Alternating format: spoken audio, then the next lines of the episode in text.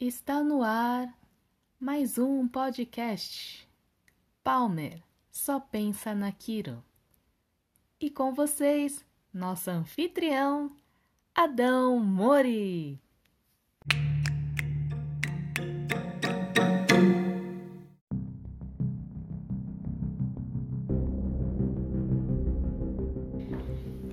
Olá, você que me ouve, tudo bem? Sou Adão Mori e vamos começar com esse podcast com algo que eu encontrei aqui na internet procurando sobre técnicas de quiropraxia. Eu sou um fanático, assim, eu sou apaixonado pela upper cervical, né, toggle recoil, então sempre estou pesquisando algo desse gênero na internet acabei me deparando com um texto aqui até meio estranho assim, né, fora do comum aqui que eu vou compartilhar com vocês. Na África diz que tem uma tribo, não é bem uma, aqui não está escrito tribo, né? Eles chamam de um grupo é, com o nome de comunidade Muti. E eles têm um, continua tendo é, aquele aquela cerimônia de sacrifício humano. Olha só, né? Parece coisa de filme e tal, mas dizem que eles fazem sacrifícios humanos ainda. E o mais curioso é que o sacrificado objetivo é, é extrair do sacrificado a primeira vértebra, né? a C1 ou Atlas. Bom, um pouco estranho isso aí, mas é curioso ao mesmo tempo pelo fato que a quiropraxia já tem um fascínio em cima da primeira vértebra ali, né, da C1. E uma, um grupo aí, um, uma tribo, vamos dizer, africano, que eu acredito que não tem contato com o mundo externo aí, também criou esse fascínio em cima da primeira vértebra, né? Eles acreditam que os deuses colocam energia, que ali começa a vida. Olha só, e a quiropraxia também, vamos dizer assim, é, é fascinado pela C1.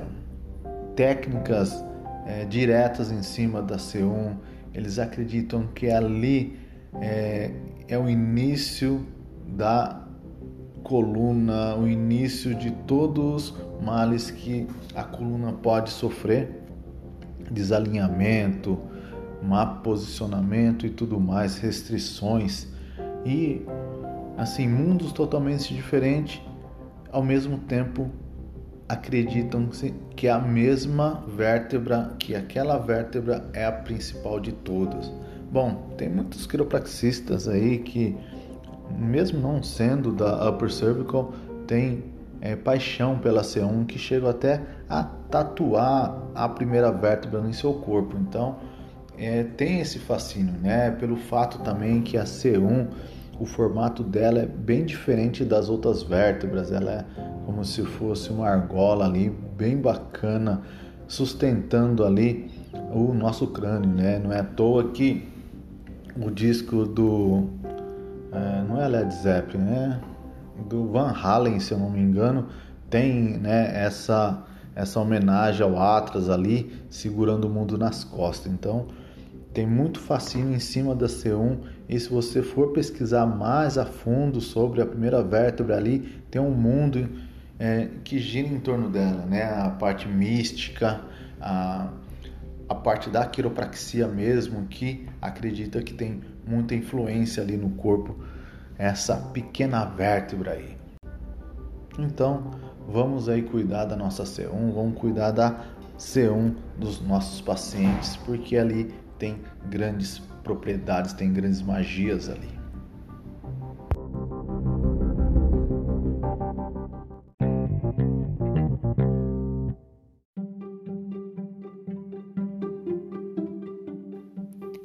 Agora eu quero saber como que você age na sua prática clínica em situações onde que o paciente exige o tipo de ajuste. Você já deve ter deparado isso com algum paciente e você que é futuro quiro com certeza vai pegar paciente assim, chegando exigindo, falando: "Ah, estou com torcicolo, eu quero ajuste na cervical. Você pode até fazer uma análise e tudo e identificar algum problema na lombar ou qualquer outro segmento. Ele diz: "Não, eu só quero ajuste na cervical, é para isso que eu vim". Eu quero saber como que você age nessa hora. E mesmo você explicando e tudo mais, falando da quiropraxia, ele é enfático. Ele fala assim, ó, eu quero ajuste aqui na cervical. Bom, tem gente que vai lá, é, tenta convencer de qualquer maneira o paciente. Tem gente que fala, não, tá ok, é isso que você quer? Tudo bem, vamos respeitar. Bom, isso faz lembrar os quilos americanos. Para quem não sabe, nos Estados Unidos, os quilos, alguns, não todos, né, tem a conduta de cobrar por ajuste. É isso mesmo, eles cobram por ajuste. Por exemplo, eu vou dar um exemplo bem simples aqui. O paciente aparece no consultório, você analisa e fala: Ó, oh, você precisa de dois ajustes na cervical, um ajuste na torácica e uma na pelve. Você precisa de um Graston aqui no ombro e um kinésio aqui no seu piriforme. E aí, os ajustes, cada ajuste é tal valor, o Graston é tal valor e o kinésio vai custar tanto. Ao todo, dá tanto. Você vai fazer todo como que é. A pessoa fala, bom, a pessoa fala, eu não tenho todo esse dinheiro, eu vou escolher ajuste na cervical e um Graston. Então o americano fala, tá ok, vamos trabalhar em cima disso e faz seu trabalho lá. Parece bem frio assim, mas uma conduta comum para eles. Eu sei que tem muitos quilos profissionais aqui que tem aquela, é, aquele jeito de, de, tentar trazer o paciente para a quiropraxia total, né? tentar convencer, explicar, falar é, da filosofia, o porquê do ajuste e tenta sempre convencer de um jeito ou de outro. E nessa parte financeira também, tem muitos quiros aí que sempre é, conversa bem com o paciente, passa a, a situação que ele precisa daquilo. É melhor ele né, fazer um pequeno sacrifício ali naquele momento do que ele se encontrar numa situação bem pior.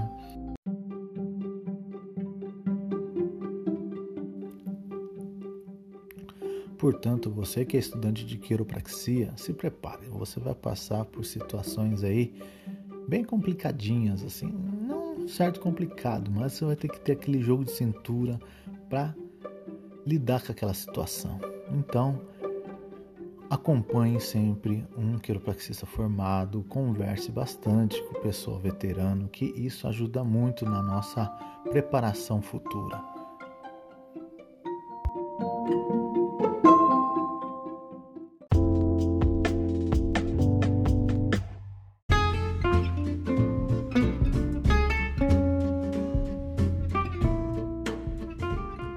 Bom, e para finalizar aqui o podcast, eu quero comentar sobre um vídeo que eu recebi de uma grande amiga pelo, pelo Instagram. É sobre o desenho do Simpson, onde que tem um capítulo que fala sobre os quiropraxistas. Né? Caso você não tenha conhecimento desse desenho, é só você ir nessas plataformas de vídeo e colocar lá Simpson Quiropraxia, Simpson Chiropractic, que aparece as cenas lá, pelo menos as cenas da quiropraxia. É, realmente é difícil, eu não consegui ainda encontrar o desenho completo. Normalmente só tem as partes da quiropraxia, que é o foco desse desenho, desse capítulo aí, onde o Homer ele vai para o hospital com, com dores nas costas. E o Homer, com dores nas costas, ele vai procurar o médico. E vem a primeira é, polêmica do desenho, onde que o médico orienta o Homer procurar um quiropraxista. E o Homer até pergunta: vocês não são contra os quiropraxistas? E o médico até é, ele assume é, esse ego aí, não deixa o, o, o ego é, admitir, mas ele sabe que quem cuida da coluna é o quiropraxista e o médico tem muitas coisas para cuidar ali, como órgãos, vísceras, toda a parte da frente, assim ele diz. E o Homer vai procurar o quiropraxista, ele faz alguns ajustes, ele se sente muito bem e dá aquela alfinetada de straight, né? Falar assim, ó, você vai ter que vir aqui é, três vezes por semana por um longo período. Então já é uma é, é uma piada em cima dos straights aí que eu acredito. Logo depois, o Homer descobre uma maneira de ajustar a coluna, jogando as pessoas de costas em cima de um tambor de lixo. E a pessoa se sente bem. E, só que ele não tem a, é, o fundamento daquilo, o porquê. Né? Não tem um estudo. Ele sabe que a pessoa se sente bem e só por isso. Nisso aparece o quiropraxista é, falando que ele não pode ficar exercendo essas coisas na coluna sem saber o porquê. E vem a outra polêmica em cima da, dessa parte, onde que o quiropraxista também ele, ele exige que tenha alguma explicação, que existe que tenha estudo, que tenha um porquê de fazer aquilo e tudo mais, mostrando que os quiropraxistas estão preparados para isso. A gente não faz o estralo simplesmente por fazer o estralo, e sim ter um fundamento em cima disso. Então, esse desenho tem várias polêmicas aí e sempre aquele jeito é, de sátira irônico do Simpson, né? O Matt Groening, acredito, né, que o Matt Groening, que é o criador do Simpson, deve ter conversado muito com os quiropraxistas, deve ter eu acredito que até ele passa por quiropraxista para ele trazer isso para o desenho. Isso é muito bacana. Já mandei e-mail para ele perguntando sobre isso, ainda não tive resposta, mas caso eu tenha resposta, eu vou fazer mais uma, um podcast em cima disso aí. E muito obrigado aqui, vai ficando esse podcast por aqui e até a próxima. E caso você tenha algo para dizer, pode mandar mensagem ali no meu Insta, né? Palmer só pensa naquilo, ou no Facebook, eu oriento não mandar mensagem porque eu olho muito pouco o Messenger do Facebook. Então, por favor, se for para comunicar algo, é, faça pelo Instagram. Muito obrigado e até a próxima.